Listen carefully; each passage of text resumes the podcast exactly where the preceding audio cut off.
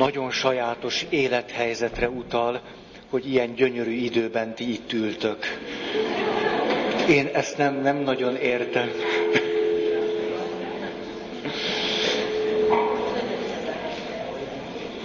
Mindig eszem bejut az egyik gonosz tanárom, aki természetesen névsorolvasásokat tartott, talán emlékeztek erre a történetre.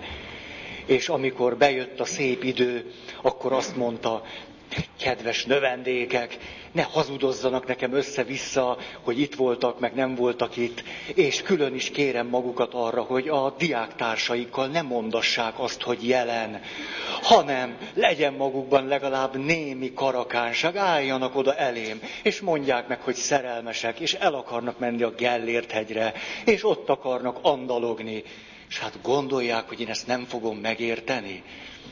És hát következő alkalommal egy ifjú pár oda ment a professzor úrhoz, és mondta, ők azért nem voltak itt múlt órán, mert hát a Gellért hegyen andalogtak, és ők ezt egy professzori engedélynek vették, ami elhangzott múlt órán, és erre kirúgta őket. Ez mindig eszembe jut, amikor szép, amikor szép idő van, és akkor ti meg itt ültök. Na, emlékeztek, belekezdtünk abba, hogy Eric Byrne nyomán mit mondhatunk el azokról az úgynevezett zsákutcákról, amelyekben ha vagyunk, akkor nagyjából azt éljük át, amiről ebben az évben sokat beszéltünk, egy tehetetlenségnek, hitetlenségnek, önbizalomvesztettségnek, ellehetetlenültségnek az élményét. És az első típusú zsákutca az az, amikor a bennünk élő gyerek azt mondja, hogy ne menj ma dolgozni. Igazán egy nap nem a világ. Kicsit szundikál még, és akkor majd, majd, ahogy így félálomba vagy, eszedbe fog jutni valami jó indok, hogy majd mit mondasz a főnöködnek, hogy miért nem.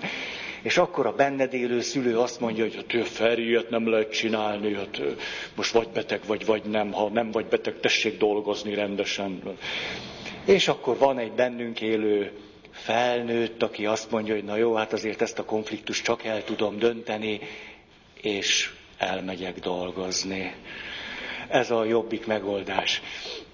Aztán, erről nem is akarok tovább beszélni, ezt a bennünk élő felnőttnek a megerősítésével megoldhatjuk már ezeket a konfliktusokat és zsákutcákat. A második, ami már jóval nehezebb, amikor a bennünk élő gyereknek valami nagyon elemi, nagyon természetes, nagyon rendjén való kívánsága, vágya, törekvése ütközik meglepő módon egy szülői tiltással, vagy egy olyan, hát más néven, egy olyan gátló parancsal, ami azért hoz bennünket nagyon nehéz helyzetbe gyerekként, és aztán ez szépen beépül, és felnőttként is ezt éljük át újból és újból.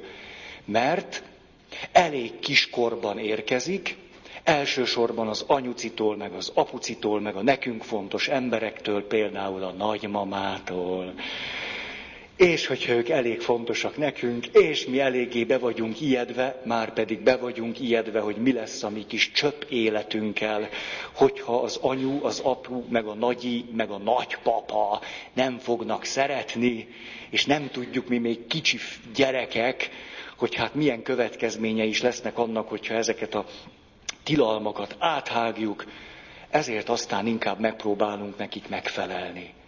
És ezekről a gátló parancsokról vagy tilalmakról beszéltem, hatot mondtam el, ezt most gyorsan. Már nem mondom el még egyszer a hatot, csak ismétlés. Ne létez, ne legyél. Aztán ne légy önmagad, ne légy közel, vagyis ne bíz, aztán ne érezz, ne légy gyerek, és ne csináld, ne tégy semmit. És amit még az ismétléshez muszáj elmondani, hogy ez visszajöjjön nektek, A szülői gátló parancsok mindig tudattalanul közvetítődnek a gyerek felé.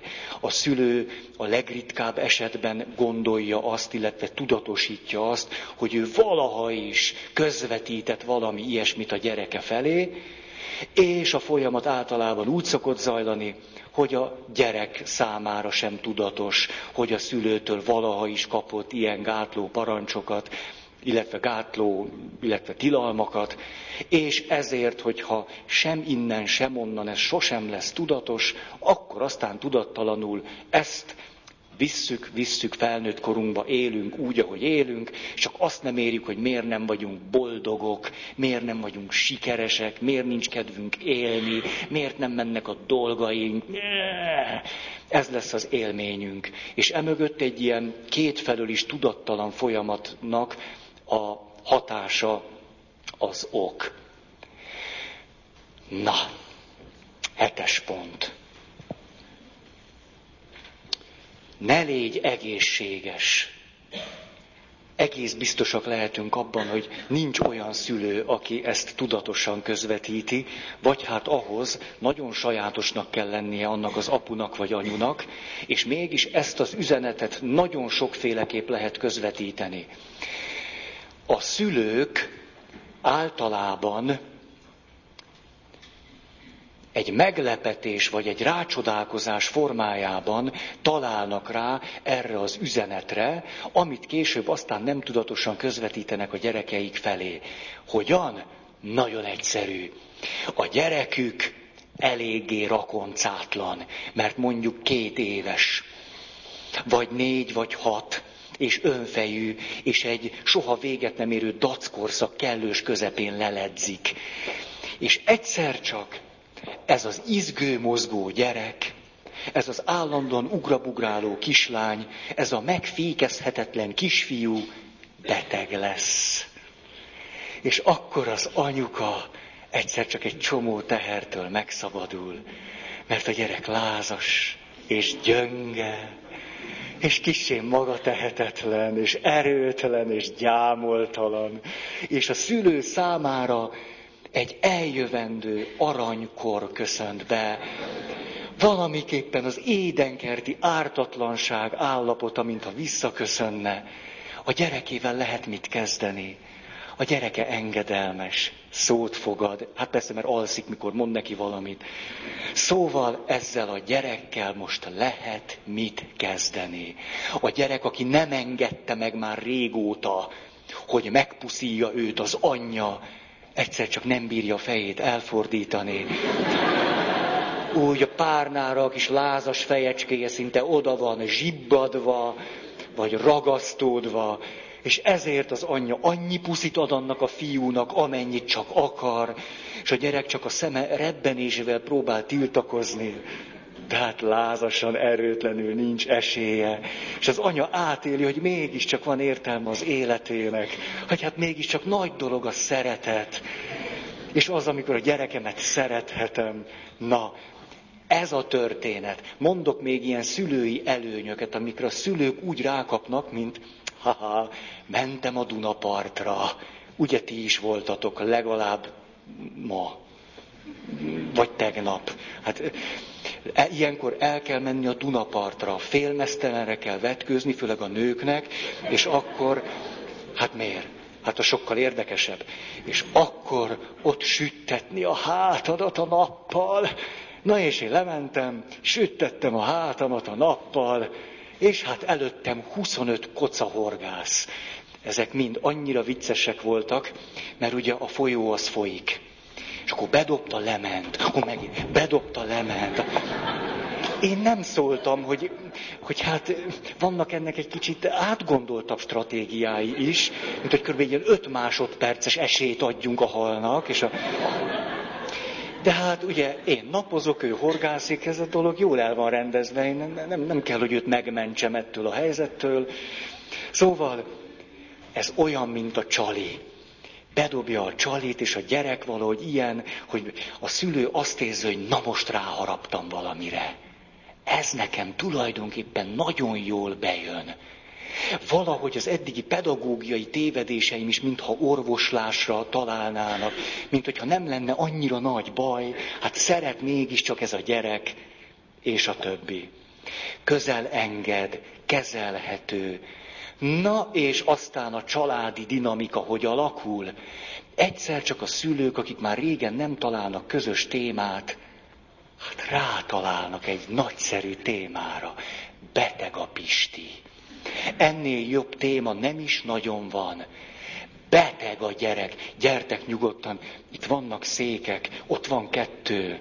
És akkor Szóval beteg a gyerek, és akkor erről lehet beszélni. Hogy ma, ma mintha egy kicsit betegebb lenne, mint tegnap.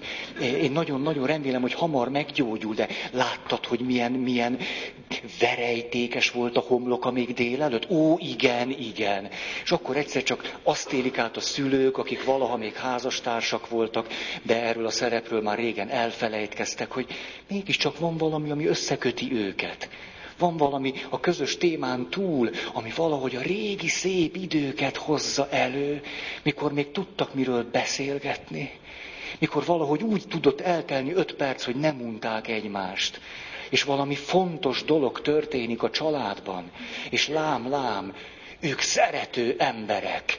Már a szeretőjükön kívül most valahogy a közös gyereket is tudják szeretni. És ez valahogy egy megelégedéssel tölti el őket.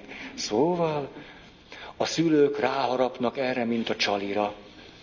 Vagy, és ez szokott aztán már még a leghúzósabb lenni, amikor egyszer csak rájönnek, hát ez itt a baj. Most rájöttünk, hogy az egész családi rendszerbe tulajdonképpen a megoldást az hozhatná, hogyha ezt a gyereket valahogy egészségessé tennénk. El. Ezzel a gyerekkel kell akkor törődni és foglalkozni. És a gyerek egy nem tudatos dilemma előtt áll. Az egyik, vajon van-e nekem előnyöm ebből, vagy nincs? Ha mondjuk egy olyan gyerek, aki azt mondja, hogy tiszta nyál lettem az utolsó napokban, anyám annyit puszilgatott, hogy teljesen elegem van ebből, és ő szeretne a haverjaival balhézni, az ilyen gyerek azt fogja mondani, én inkább nem leszek beteg. De mi van azzal a gyerekkel, aki már a szülei párkapcsolatának a viszontagságait eléggé megsillette? Aki nem kap egyébként túl sok szeretetet, törődést, odafigyelést. Az a gyerek rá fog harapni erre a csalira. És egyszer csak föláll egy családi rendszer, egy működésmód, a gyerek betegsége éppen mindenkinek jól jön. Mindenkinek megéri. És a gyerek minél betegebb, minél gyógyíthatatlanabbul, minél teljesen ellenőrizhetetlenül betegebb, ez annál jobb mindenkinek. És szép lassan ez a gyerek kezdi összetartani a családot. Talán három évvel ezelőtt beszéltem erről sokat, hogy egy gyerek betegsége, amely gyerekkortól, vagy serdülőkortól, vagy mit tudom én mikortól, egy jó kis asztma, egy jó kis fejfájás, egy jó kis mit tudom én mi, az egész családi rendszert képes összetartani. Mindenkinek meg lesz a szerepe, mindenki tudja mi a dolga, ezt most nem akarom még egyszer idehozni, de minden esetre tudattalanul a szülők akkor közvetítik azt a gyerekük felé, a legjobb az egész családnak az lenne, ha nem lennél egészséges. És a gyerek, hogyha előnyei származnak ebből, akkor bekapja a csalit, és jó sokáig így fog éldegélni. Általában az ilyen betegséget, amit aztán éveken keresztül jól begyakorlunk, mert sok előnyünk van, nem szoktunk levetkőzni. Nem szoktunk belőle kigyógyulni, hanem felnőttként is elkísér minket, és nem értjük, hogy hogy a csodában van ez velünk. A gyerek a következő előnyökhöz juthat még. Na végre figyelnek rám. Nem olyan régen beszéltem egy asszonynal, ki azt mondta, tizenvalahány éves volt akkor, amikor először kezdett nagyon fájni a feje.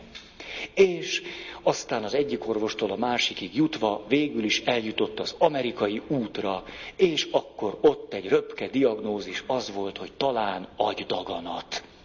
És ez a valaki, aki akkor még nem volt 14 évese, és itt jön a megdöbbentő része, örömmel ment haza, és örömmel újságolta az anyukájának, képzeld anya, lehet, hogy agydaganatom van. És a következő félmondata így hangzott, ezt ő maga mesélte nekem, ugye, akkor veszel nekem sajtos rolót. Hmm, hmm, hmm. Ez az anyuka nem akarta ezt a gyereket, sok mindennel próbálkozott, hogy egyáltalán ne szülessen meg. A következő 13, 14, 15 évét nem fogom elmesélni, de minden esetre a serdülő korba lépve, amikor ismét megrendül az egész személyiség, úgy tűnt föl számára, hogy egy jó kis betegség igazán talán utolsó esélyt adhatna nekem, hogy az anyukám törődjön velem. És ez ebben a mondatban fejeződött ki. Képzeld, anya, lehet, hogy agydaganatom van. Veszel nekem sajtos rolót.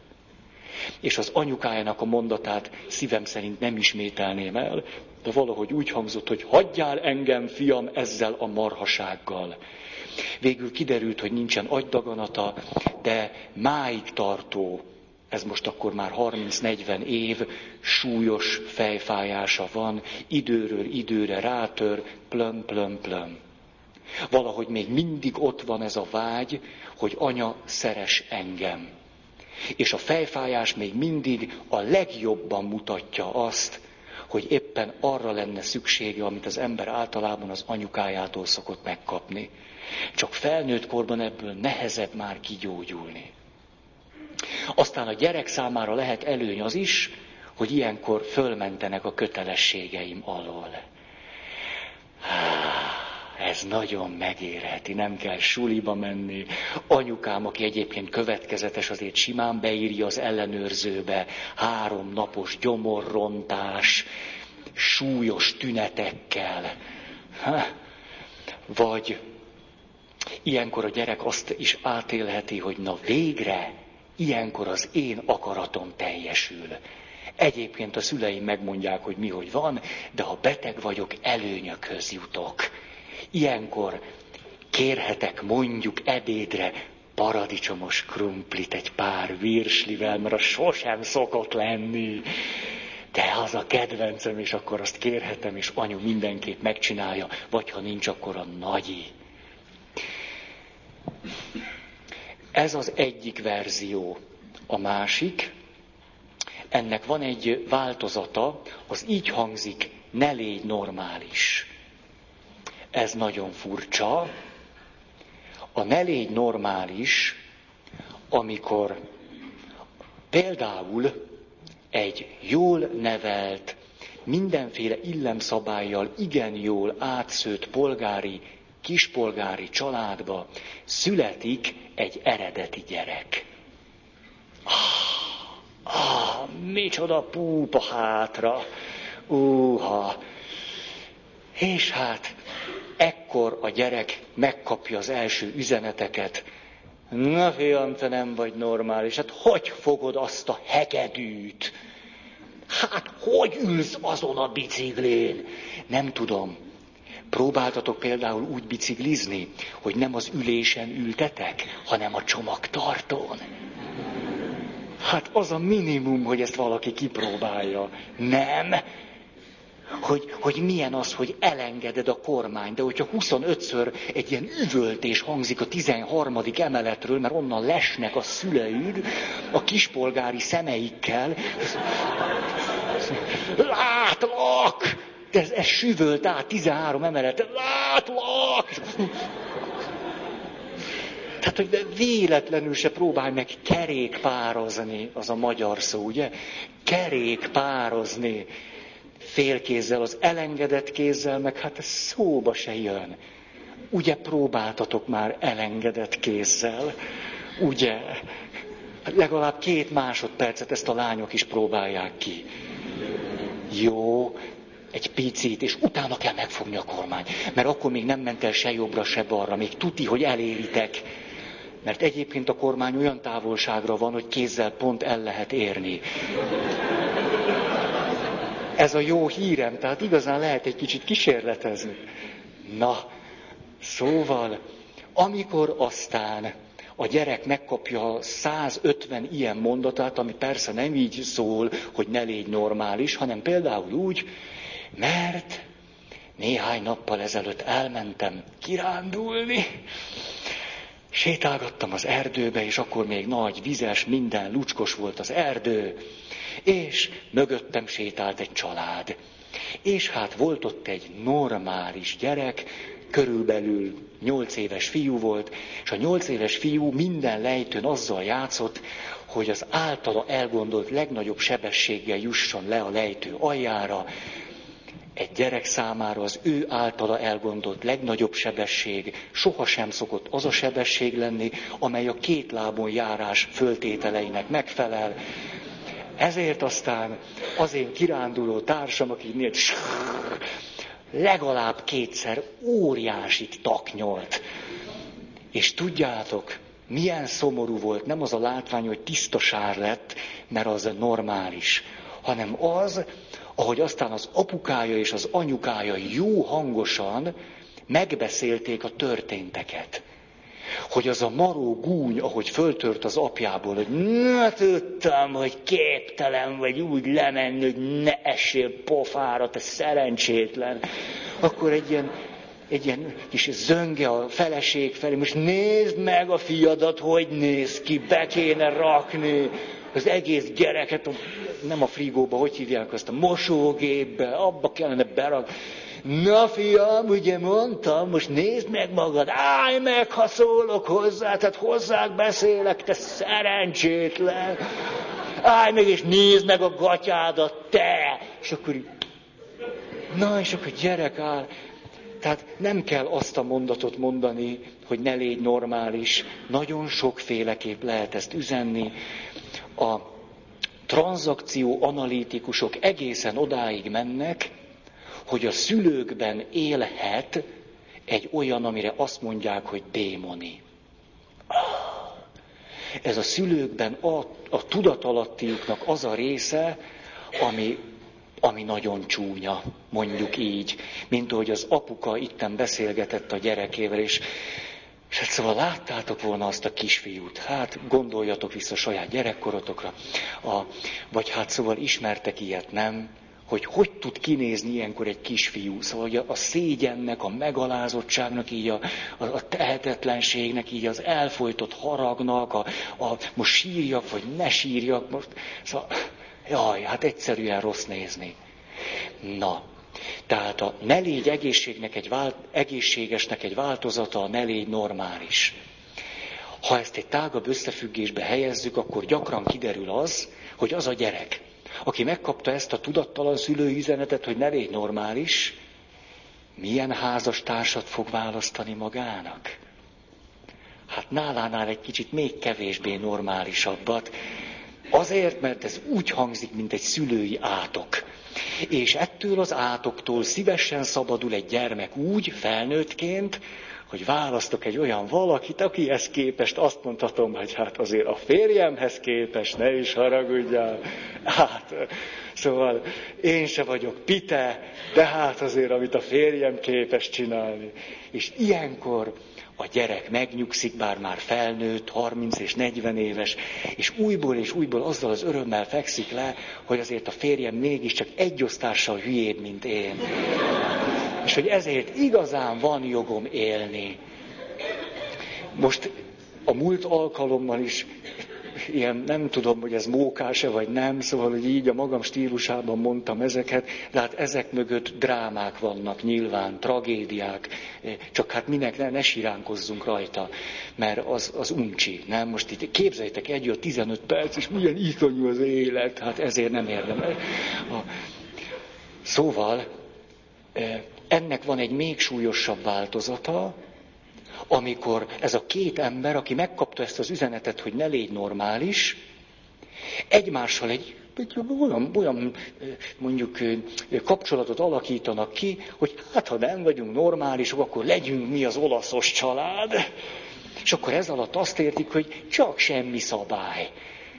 Ne legyünk mi olyanok, mint a többiek, mert azt nem lehet egy gyerekkorban, majd most, még ilyen nagyon extravagánsan élünk, és ez a gyerekek számára, hogyha abban a formában jelenik meg, hogy állandóan sosem lehet tudni, hogy most ez a norma, vagy az a norma, most ez a szabály, vagy az a szabály. Ez sose lehet tudni. A szülők ezen úgy jól elbeszélgetnek. Miközben a gyereküket alkohollal itatják 7 éves korban, mert sose lehet tudni, mi a szereti, majd eldönti, nem? A, szóval ez nagyon súlyos konfliktusokat okoz már a gyerek számára.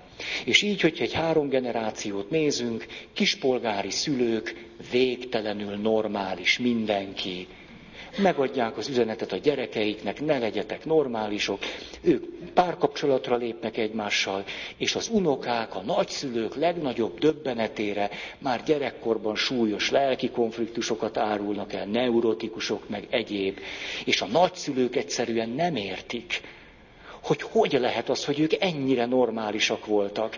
Hát az, az, az gyerekeik még valahogy, de hát az unokák, miközben a, a, a történet kifejezetten észszerű és leírható. Ugyanis egy gyerek, akkor ezt most van norma, vagy nincs norma? Most van olyan, hogy normális, vagy nincs olyan, hogy normális? A saját élete konfliktusaként éli meg itt belül. A személyiségében történik akkor ez a dilemma. Kimutatták azt, hogy skizofrén betegeknél nagyon gyakran közvetítették a szülők azt, hogy ne légy egészséges, és ennek a változatát, hogy ne légy normális. És még egy, ami ide tartozik, ez is szerintem nagyon fontos, az a szülő, aki egyáltalán nem ad megfelelő szabályokat, normákat, amikor nem egy vita folyik arról, hogy vannak-e vagy nincsenek, hanem nincsenek szabályok. Nem, hogy néha van, vagy néha nincs, nincsenek.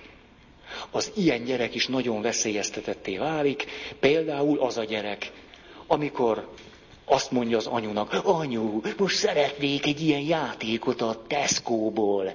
És akkor toporzékol, és akkor van játék. És akkor anya, most vegyél egy fagyit. És akkor kap fagyit. És anya, mégse ilyet. És... Szóval, egy olyan gyerek, akit nem nevelnek, most nagyon egyszerűen, nincsenek szabályok, hogy most akkor először edd meg a vacsorát, és utána van édesség. Most először mit tudom én mi, és utána meg az, hát valami, hát valami azért legyen. Ha ez nincs, két irányba mehet a fejlődés. Az egyik, hogy a gyerekben olyan zavar támad, hogy miután picikortól kezdve mindig, ha kért valamit, megkapta, akkor enni, inni fog, zabálni fog. Az egész élete azzal fog telni, hogy képtelen magának szabályokat gyártani. Nem maga felé nem fogja sohasem tudni azt mondani, hogy nem, hogy vége, hogy itt van a határ, hogy ezt már nem teheted meg hanem eszik, iszik, élvezetek minden, és nem érti, hogy miért nem bír leállni. Azért, mert gyerekkorban nem kapott szabályokat. A jobbik út az az, amikor a gyerek ösztönösen is érzi, hogy ennek felesett réfa, és akkor elkezdi a maga szabályait kialakítani. El fog kezdeni kötődni, kapcsolódni valakihez, aki szabályokat ad, valaki fontos felnőtthöz, egy tanárhoz, az osztályfőnökhöz, a zenetanárnőhöz, az edzőhöz, vagy a mit tudom én kihez, és akkor az legalább ad neki valami szabályt. Ehhez legalább lehet alkalmazkodni, és egy teljes zűrzavaros életet élő szülők mellett föl tud nőni valamennyire egészséges gyerek. A következő, ez is nagyon húzós, úgy szól, hogy ne gondolkozz. Jó meleg van, ugye? Jó. A ne gondolkozz, ezt generációról generációra szoktuk örökíteni, mondom a kulcsmondatokat. Fiam, te ezt úgy sem érted. Ne kérdezősködj már annyit te még gyerek vagy, amit szabad Jupiternek, nem szabad a kis ökörnek. Mondták nektek? Ó, nekem igen. Te csak tedd, amit mondok. Fiam, ne akadékoskodj. Rengeteg ilyen mondat van, ezek talán a klasszikusak. A Eric Byrne egy eredeti fickó volt, 13 éven keresztül, már amikor szakember volt, tanult terápiát. Újból és újból jelentkezett, hogy adják már meg neki az analitikus szakképesítést. Természetesen az egyetem fura urai, mert hogy mindenhol vannak ilyenek, 13 év után is azt mondták a kis Burnnek, kis Eriknek, hogy nem, még néhány évet húzzál rá. Na hát erre megelégelt az egészet, és kitalált egy teljesen új rendszert, amiről most beszélünk. Ez a rendszer olyan eredeti, és annyira jól használható, hogy érdemes ezt megismerni. Ez az, amikor valakinek adnak engedélyt arra, hogy nyugodtan gondolkozzon, legyen csak eredeti, kreatív és spontán, nyugodtan szabad. Na, a gyerekeknek, tudjátok, nagy stressz az, amikor vasárnap a misén kérdezgetem őket, nem könnyű helyzet. Ezért minden évben többször elmondom nekik, egyáltalán nem baj, ha rosszat mondotok. Egyáltalán nem baj. Nyugodtan. Az már egy nagy kincs, hogyha egyáltalán válaszoltok valamit, van egy gondolatotok, és akár mit is mondanak, valamiért megszoktam őket dicsérni, hogy hát igen, azért ez is egy válasz. És van egy kedves ismerősöm, azért szokott járni a gyerekvisére, mert arra kíváncsi, hogy hogy vagyok képes mindenre azt mondani, hogy ez valamiért jó. Ez a... Szóval, ma, nem ma. Miért ezt mondtam, hogy ma? Hm, ez a tudat alatti. Vasárnap első áldozók lettek a kis prüntjik. És akkor azt mondtam nekik szombaton, amikor elgyakorultuk a liturgiát, hogy figyeljetek. Itt vagytok 16-an, és én most a diákmisén csak titeket foglak majd kérdezgetni, ezért aztán vagányan, na és akkor nagy ünnepi mise, tele a templom, kérdezgetem őket, eszméletlen sokan jelentkeztek, nagyon élvezték, én nagyon büszke voltam, hogy na igen, az én, az én gyerekeim mernek jelentkezni. És hát az első kérdés, gondoltam, hogy egy bemelegítő kérdés, hogy hát miért fontos nektek ez a mai nap? Kérdeztem őket vasárnap. Egy éve csatlakoztunk az EU-hoz.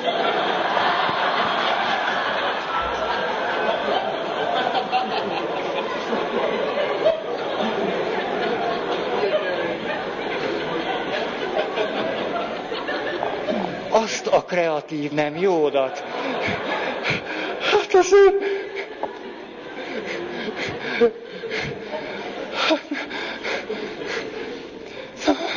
hogy egy kicsit kapkodtam a levegőt. Igen, nagyon jó válasz. Kérek telefonos segítséget. Hát valahogy kivágtam magam, ugye, rögtön, hogy lám, lám. A gyerekek mennyire tudják, hogy az ő első áldozásuk egy tág összefüggésnek, egy, egy élő rendszernek egy sejtje. És hogy mi a 21. század elején, a harmadik évezrednek a pirkadatán bizony, bizony eutakként kell, hogy valahogy keresztény életet éljünk. És itt van a kis Norbi, kilenc lesz, te ezt ő mind tudja. Na, mit szóltok? Nem csoda, hogy átment az első áldozási vizsgán. Hú, akkor kivágtam magam, kis Norbi önelégülten, kétszer akkor lett a fej a büszkeségtől. Na jó, hát miért fontos ez a mai nap, gyerekek? Anyák napja van.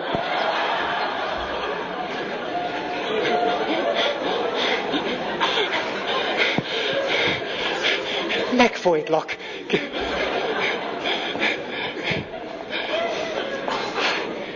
Szóval a kreatív gyerekek nagy kreativitásra serkentik a kevésbé kreatív felnőtteket.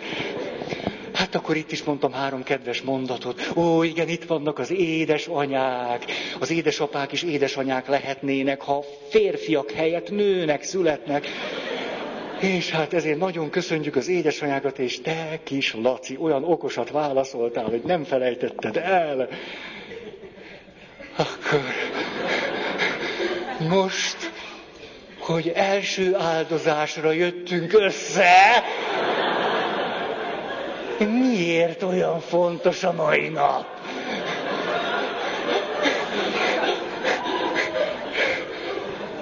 Harmadik válasz megfelelt az én elvárásaimnak. Sikerült valahogy tovább görgetni ezt a napot. Patakokban csurgott Szóval a, a, azokat a szülőket, akik megengedik gyerekeiknek, hogy gondolkozzanak, nagy meglepetések fogják kísérni. Na, de akkor komolyan.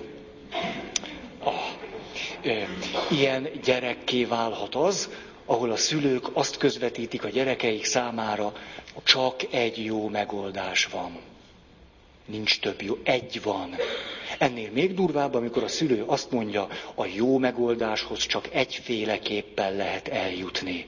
És akkor a gyerek, aki menne, hogy az apukájával e, megcsinálja, nem tudom én mit, ezt nem így kell csinálni, hogy fogod azt a szerszámot?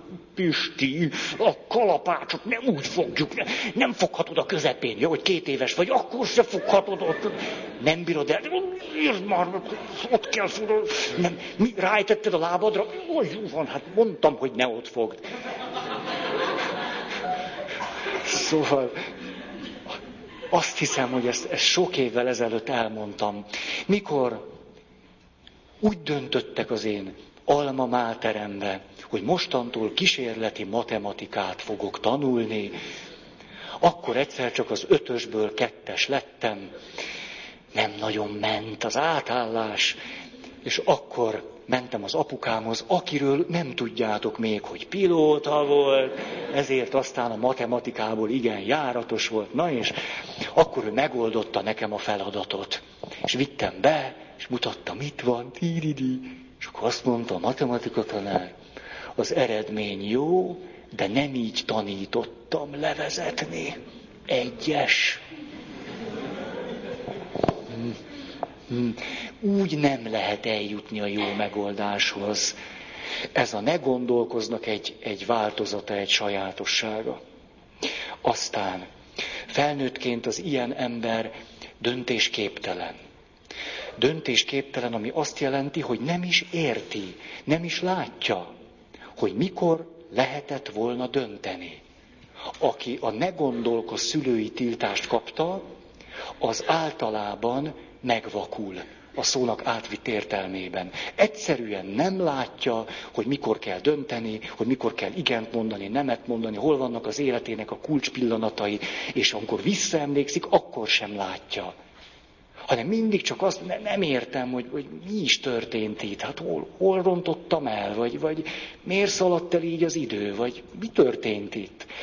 A ne gondolkoz parancs egyfajta vakságot idéz elő a saját életünkre vonatkozóan.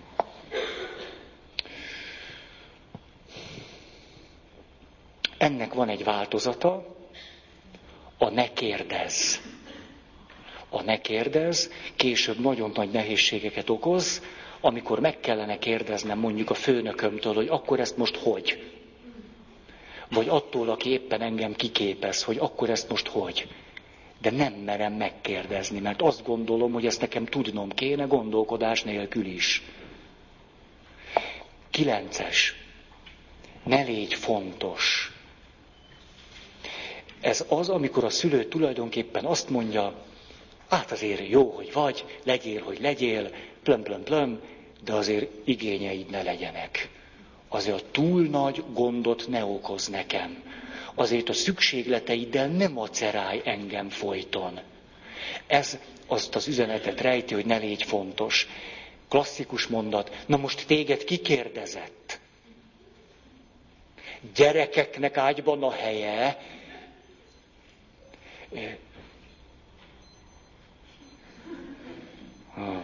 Szól. A, az ilyen valaki felnőtt korban, a párválasztásában általában a saját nívója alatt választ. Mert azt mondja, hogy hát én nem vagyok fontos, én nem nagyon számítok, én nem nagyon vagyok érdekes, ezért aztán nekem meg kell elégednem valami olyas valakivel is, akivel pedig nem fogok tudni jól együtt élni. De hát mindegy, azért belemegyünk, és hát nekem ő jutott, vagy nekem hát...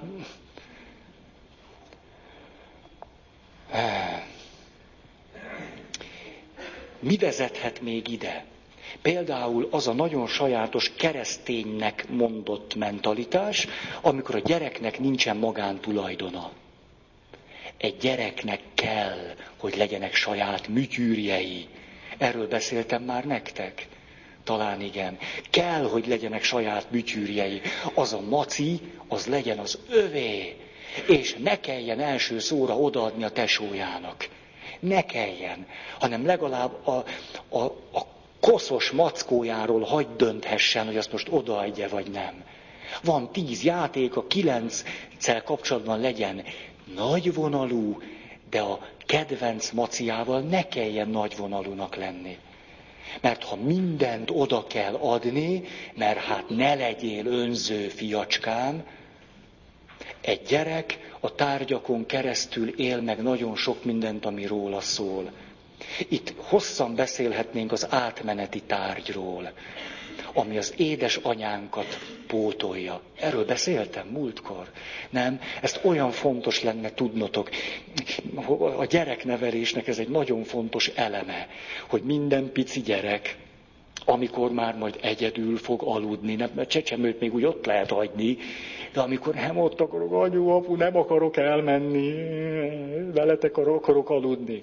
Na, és akkor mi segít egy gyereknek, hogy van egy kedvenc babája, meg van egy kedvenc macia, vagy, ha nagy a fantáziája, akkor egy kis párna is elég, és akkor ennek a macinak, vagy a babának, vagy a kispárnának, vagy mit tudom én, bohócnak, akárminek, valami nagyon sajátos jelentése van, ő átmeneti tárgy, átmenet az anyukám, meg a világ között. És amikor az anyukám nem hajlandó velem aludni, akkor magamhoz szorítom a macit, és azzal alszom, és ez nekem olyan, mintha az anyukámmal együtt aludnék. Ezért a macinak, meg a kispárnának, meg a mit tudom én minek nagyon nagy jelentősége van. Annyira, hogy minél gazdagabb egy szülő, annál nagyobb a kísértése, hogy azt a szakadt, koszos, büdös, akármilyen medvét végre az ósamban, amit nevezzünk csak ósinak, az ósiban lecserélje egy kétszer akkora, kétszer olyan illatos, kétszer olyan nem szakadt, és kétszer olyan nagy macira.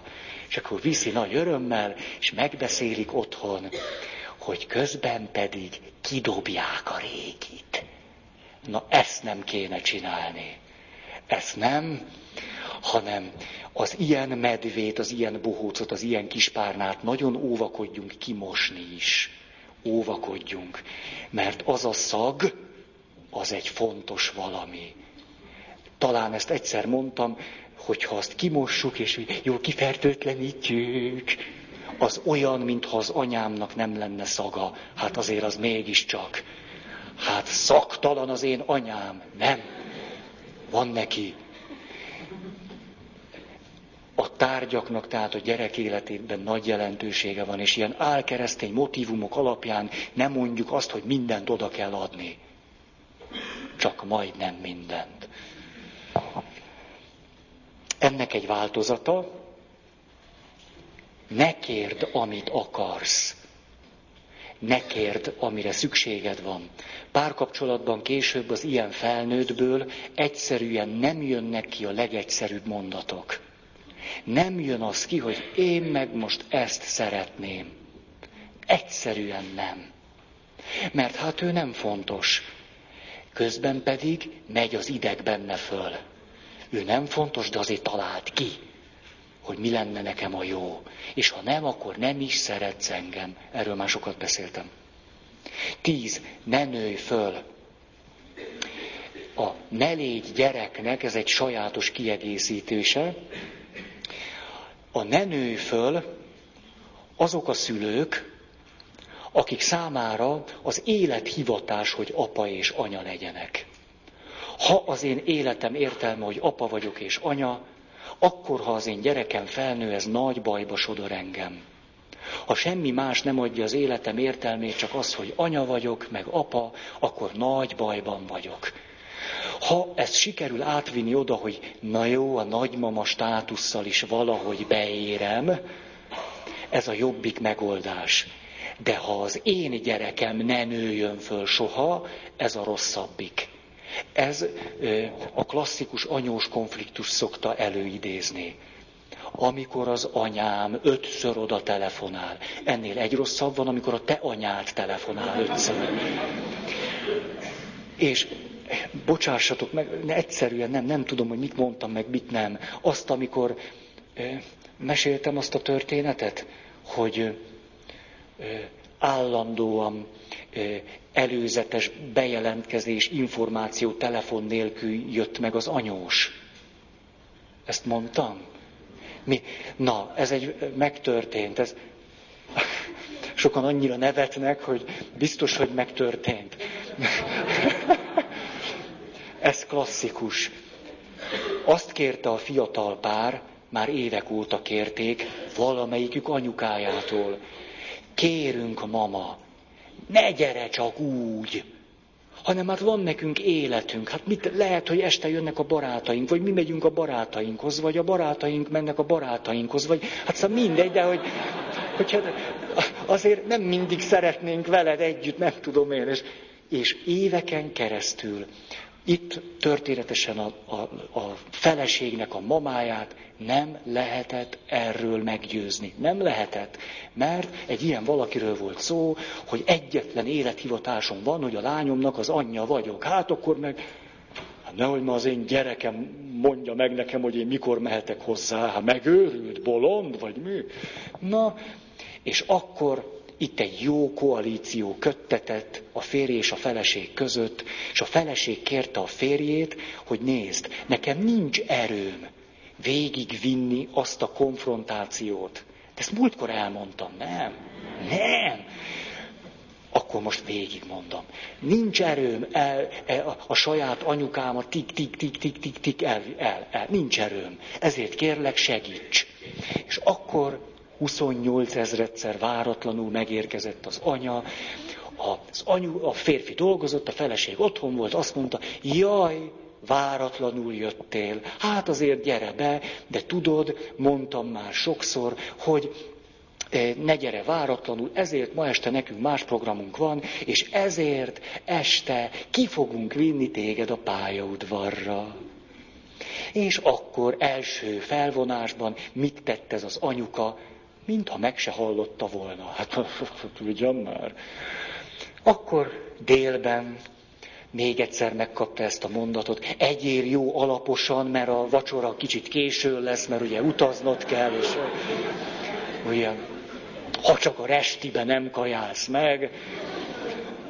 Na és akkor délután este felé hazaérkezett a férj, és akkor mielőtt a vacsorához nekiláttak volna, kinézték már, hogy mikor megy a vonat, akkor azt fölálltak mind a ketten, és a férj azt mondta, hogy hát kedves mama, akkor indulhatunk. Hogy hát akkor itt egy klasszikus jelenet, és itt mondok egy tünetet, az ilyen gondoskodó, óvó, csak a gyerekemért élek anya, ebben a pillanatban stílust vált, és egyszer csak elkezd követelődző lenni, zsaroló, panaszkodó, stb. Hopp-hopp, Na és akkor óriási ütközés, nagy jelenet, stb. De a férfi megerősítette a feleségét, és végül is nem volt mit tenni, le kellett menni. Így, te kirúgsz engem a saját lányodat, tűrő, vagy anyádat, tűrő. Mi történt ezután? Két dolog, és ezt mind a kettőt érdemes elmondani. Az egyik, az anya, már a nagymama, aki akkor úgy volt, hogy naponta ötször telefonált körülbelül, egy héten keresztül nem vette föl a telefont. Mit gondoltok, milyen hatást idézett elő a saját lányában ez? Ah, lelkiismeret furdalás, más néven bűntudat, aztán szorongás, félelem, aggodalom, mindenféle egyéb. Ezért mondtam azt a múlt alkalommal, hogy a második típusú zsákutca érzelmi munkát igényel. Ugyanis, ha valaki ezeket a parazita érzéseket, mert ezek nem hiteles érzések ebben a helyzetben, ugyanis ez a férfi és ez a nő éppen valami helyeset tett. Nincs bűn. Csak neurotikus bűntudat van. És ezek az érzések, érzelmek, ezek helyettesítő érzések. Ahelyett, hogy felszabadulnának és azt mondanának, de jó, hogy ma este azt tettük, ami nekünk jól esik, mert már 32 éves vagyok, te meg 34, ehelyett bűntudat, szorongás, félelem, aggodalom, plam, plam, plam. Aki ezekkel az érzésekkel és érzelmekkel nem tud mit kezdeni, ő vissza fogja pörgetni ezt a helyzetet. Egy nap, két nap, három nap, négy nap fölveszi a telefont, bocsáss meg, ne haragudj, nem úgy gondoltam, nem azt akartam, és ebben a pillanatban az egésznek annyi. Bent vagyunk egy jó kis játszmában, ti-ti-ti, az egészet előre le lehet írni, hogy mi történik ilyenkor. A, ez a házas pár meg tudta azt tenni, hogy a, a férfiben nem volt túl nagy szorongás.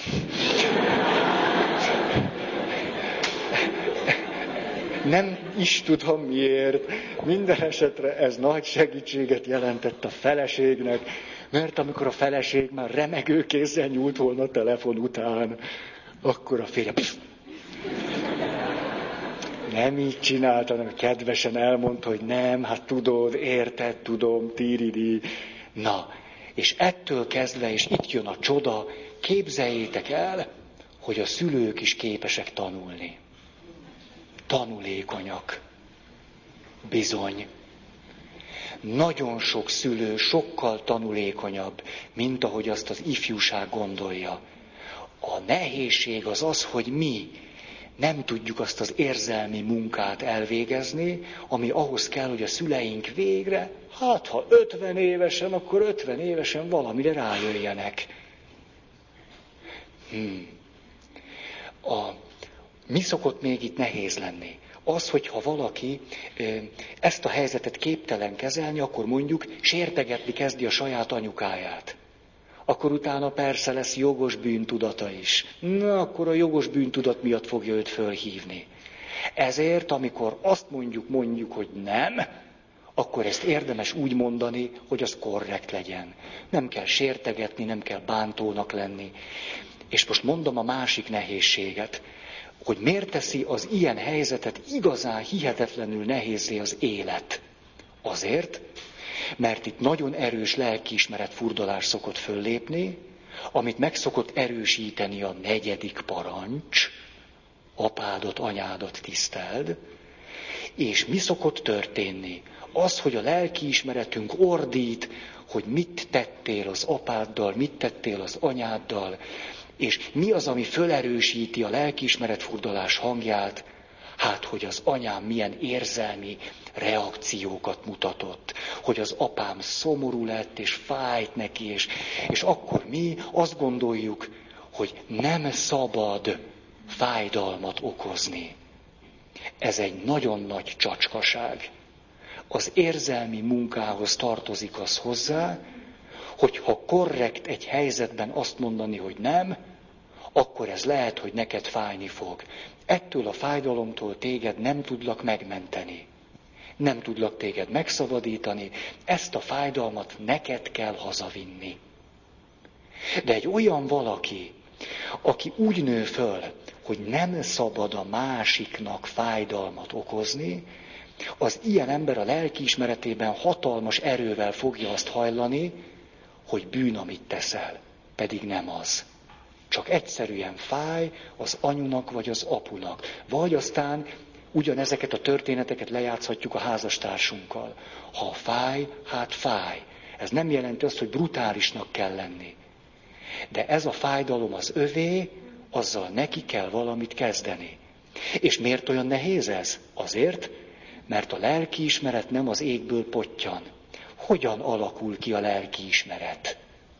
Ha, hát onnan, vagy úgy, hogy az apukánk és az anyukánk azt mondja, hogy ezt szabad, ezt nem.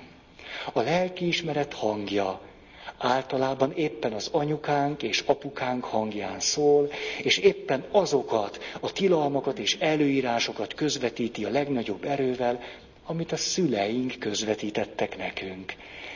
Ezért állítottam két alkalommal ezelőtt azt, hogy egy ösztönös lelkiismeret sorscsapás. Mert a lelkiismeret, amit nem gondozunk, az töretlenül még a szüleinknek a parancsait és tilalmait közvetíti, na na, hogy egy ilyen helyzetben azt fogom gondolni, hogy nem mondhatok nemet. Ha beszélgetünk olyanokkal, akik nagyon erősen megkapták ezt a tiltást, az ilyenek, az ilyen barátaink, meg testvéreink, meg akárkik, az ilyenek már attól, hogy én ezt elmondom, föl fognak háborodni. Már az, hogy én egyáltalán így beszélek a szülőkről, számukra fölháborító lesz, ellenérzést kiváltó, tiszteletlen és a többi. Mert egyszerűen ilyen dolgokról nem is szabadna így beszélni. Az olyan valaki, aki megkapta, megkapta ezt a tiltást, megpróbálhat egy életen keresztül gyerek lenni, például nem megházasodni. Ez egy nagyon jó kompromisszum szokott lenni, a nagyon jót idézőjelbe teszem, szabad fölnőnöm, de nem szabad megházasodni. Az illető esetleg egy ilyen klasszikus aglegény lesz, komoly szakmai karriert fut be, de sosem válik le az anyukájáról. Vagy egy nő, aki vén kisasszony marad, de hát ő volt a kicsi, a legkisebb lány, főleg volt ilyen kulturális örökség, nem is olyan régen. A legkisebb lánynak az a dolga, hogy az anyját ápolja, amikor az beteg. Schluss, passz. Hát hogy tudja ezt jól megcsinálni, ha nem nő föl? Ez a legjobb megoldás. Ha férfiakat vagy nőket nézünk, például, hogyha valaki hihetetlenül, ízléstelenül öltözködik, az is szokta ezt a tünetet mutatni a hihetetlenül ízléstelen öltözködés az általában a saját szüleinket nyugtatja meg, hogy ez a gyerek biztos nem fog elkelni.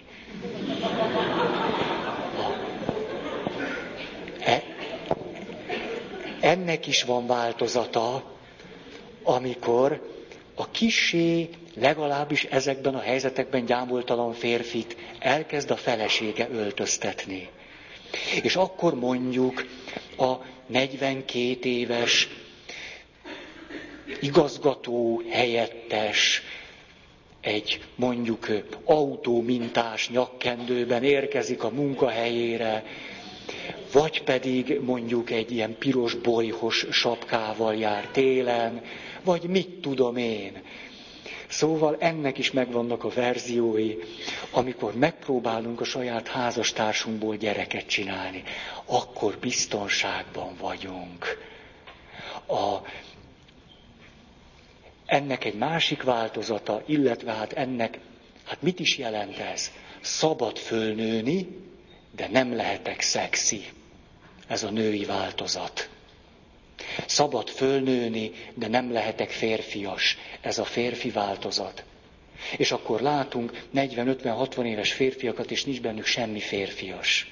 Hmm. És emellett még ízléstelenül is öltözködnek. Ez a nagyobbik baj. Na jó. Tíz. Ez volt a tíz. Tizenegy ne tartos sehova. A ne tartos sehova, ez az a kategória, ami a szülői félelmekből, szorongásokból, a világhoz fűződő negatív viszonyból származó parancs vagy tiltás. A ne tartos sehova klasszikus mondatai. Miért álltál szóba azzal a gyerekkel? Iskola után ne beszélges senkivel, hanem rögtön gyere haza.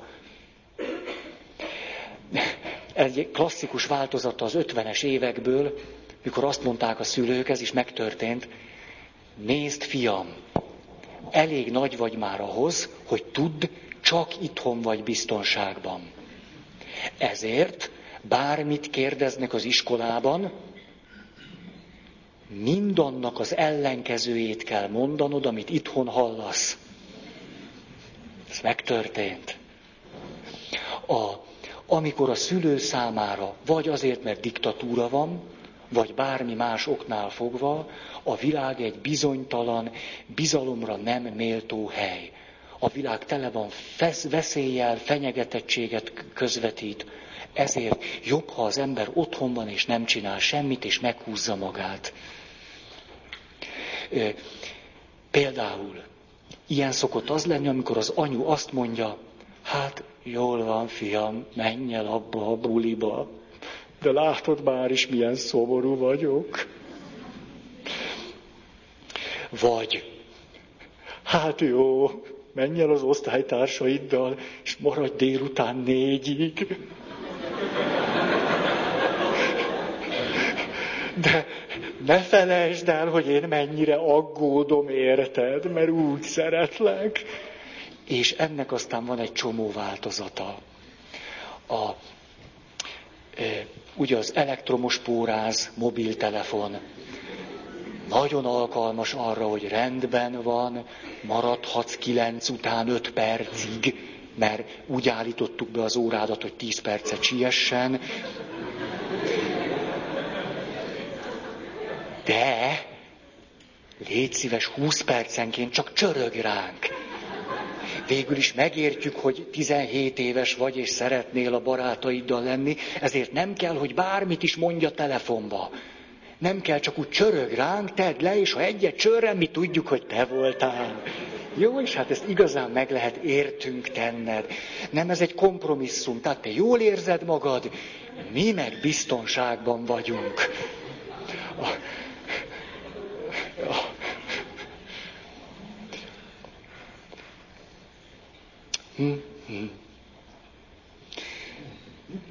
Tizenkettő, ezt nem ragozom. Ne légy sikeres. Az örök másodikak szokták kapni ezt a parancsot, negatív parancsot, ne légy sikeres. Volt egy olyan valaki, aki ezt a szülői negatív parancsot kapta, és akkor én kapva kaptam az alkalmon, kérlek, asszociálj nekem ehhez. Nagyon kíváncsi vagyok, mi, mi, miért ne légy sikeres? És azt mondta, az önző ember sikeres, a felületes ember sikeres, a nem keresztény ember sikeres. Az, aki állandóan beképzelt és nagyzol, az az ember sikeres. Vagyis a szüleitől kapott egy csomó olyan asszociációt a sikerhez, ami végül is azt közvetítette számára, hogy akkor vagy rendes, becsületes keresztény hívő, ha nem leszel sikeres. Szerintem ez a szülői üzenet, mondjuk így keresztény berkekben nem is annyira ritka. Ha mondjuk ezt úgy fogalmazzuk meg, hogy egy gyerek sohasem lehet büszke magára. Miért nem? Lehet nyugodtan büszke magára, ne legyen nagyképű. Olyan szép dolgot kaptam, akkor 18 éves voltam, akkor ugrottam egy versenyen két magyar csúcsot. Ha! És akkor tele lettem büszkeséggel. És emlékszem, ezen a versenyen külföldön volt, oda mentem ahhoz a lányhoz, aki a leginkább tetszett nekem. És azt mondtam neki, te, én nekem most olyan, olyan jó, és most annyira jó, most egy kicsit nagyképű vagyok. És akkor ő ezt mondta, tudod mit, Feri, legyél most nagyképű nyugodtan. És bennem ez az összes tiltás, ami addig volt, hogy nem lehetek büszke, hogy, hogy, hogy hát rögtön egy ilyen álszerénységgel el kell ütnöm azt, hogyha valami jól ment, és nem lehet azt mondani, hogy igen, ezt megcsináltam. Ez a negatív tiltás egy életre kiment belőlem. Attól, hogy ez a nő, aki nekem nagyon tetszett, azt mondta, hogy tudod, mit legyél nagyképű, nyugodtan egy kicsit, egy kicsit. Ezt tette számomra hitelessé. Mert túl nagy ugrás lett volna, hogy na egy életen keresztül Feri, hát akkor szagot fogtam volna, de így, és akkor nem lettem én nagyképű annyira, csak egyszerűen megengedtem magamnak, hogy jól érezzem magam. Ennek lett például az a következménye, hogy fél évre megbonták tőlem a kalóriapénzt. Hát, mert ez egy, ugye szállodában laktunk, ez egy ilyen nemzetközi verseny volt, és akkor mi éjszaka ki osontunk a szobából, és éjszaka nekiálltunk a trambulinról állatkodni a medencébe, ami a szállodai szabályokkal szemben nagyon-nagyon súlyos véteknek számított, és az egészet megúsztuk volna, ha nincsenek kedves súlylökő barátaink is, de hát miután atléták voltunk, hát ott voltak súlylökők is. És akkor azt találtuk ki, hogy az a buli, nézem az időt, hogyha a vízbe egy minél nagyobb kráter keletkezik, ahogy valaki beesik. Hát elég nagyok voltunk, már 18 évesek, hát ez... és akkor volt két súlylökő, meg egy diszkoszvető.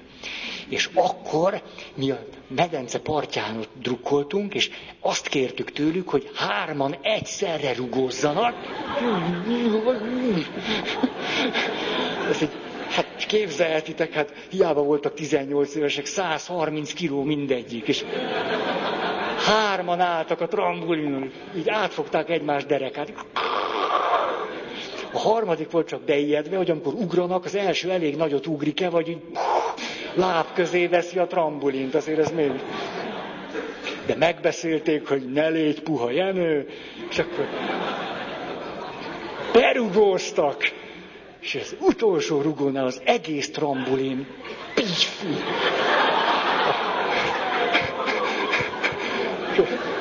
Hát én most, ne, nehogy félreértsétek, tehát körülbelül négy ilyen szög tartotta a trambulint. Négy. Ezek tövestül így. Trambulinbe, na volt csobbanás, sikerült. Ami kell. Hajnali három, öt csillagos szálloda. Hát, magyar válogatott kicsit bulizik. Mert meg kellett venni másnap reggel, hatkor ülünk ilyen véres szemmel. Mert persze folyt a sör is, nem csak a fürdővíz, vagy mi.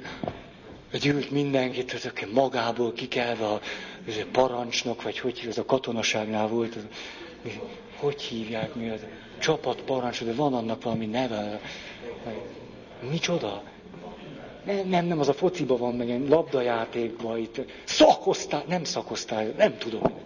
Szóval, és akkor egymás után mondták, hogy kiugrott, jaj, hát kiugrott, hát mindenki, na, szóval kiosztották a büntiket, fél év kalóriapénz megvonás, ez, ez volt az én büntim, hát az, az, az súlyos volt. Az súlyos volt.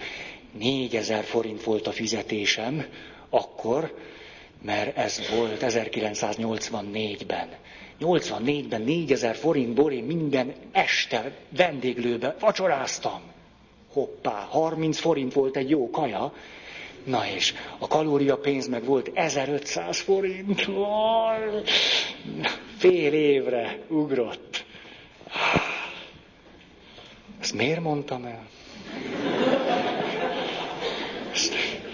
Jaj, jaj, itt jó van, ne légy sikeres, ne légy sikeres. Hát ez sikerült. És akkor, az utolsó, ezt most két perc alatt el tudom mondani, ne légy más, ne ríj ki. Ezt nem így szokták, hogy ne légy más, mert ez félreérthető. Mert akkor ennek a, a pozitív változata, hogy légy más, és akkor az meg nagyon félreérthető. A ne ríj ki. Ahogy olvasgattam a szakirodalmat, azt találtam benne. Ez a szülői negatív parancs egész kultúrákat tart életben. Egy nagyon érdekes japán közmondással szeretnélek titeket megajándékozni. Az a szög, amelyik kiáll, azt be kell verni. Na van is ott fegyelem, rend, meg is látszik a Toyotámon. Ott aztán. Na, tessék, a, ott aztán helyén van minden. A Neriki szülői tiltásról többet nem mondok, de nagyon húzós tud lenni, hogyha valaki túl sokat kap belőle. Ha csak annyit kapunk, mint a többiek, akkor nincs semmi baj. Na, azért valahogy alkalmazkodni kell, de ha többet, az, az húzós. Befejeztem most a szülői tiltásokat, a következő alkalommal egy érdekes dologgal fogom kezdeni, hogy a szülői tiltások hogyan hatnak ki a párkapcsolatra, párválasztásra. Majd pedig hozzá fogjuk tenni a szülői parancsokat. És akkor lesz egy összetett képünk. Szerintem érdekes lesz. Van-e valakinek hirdetni valója?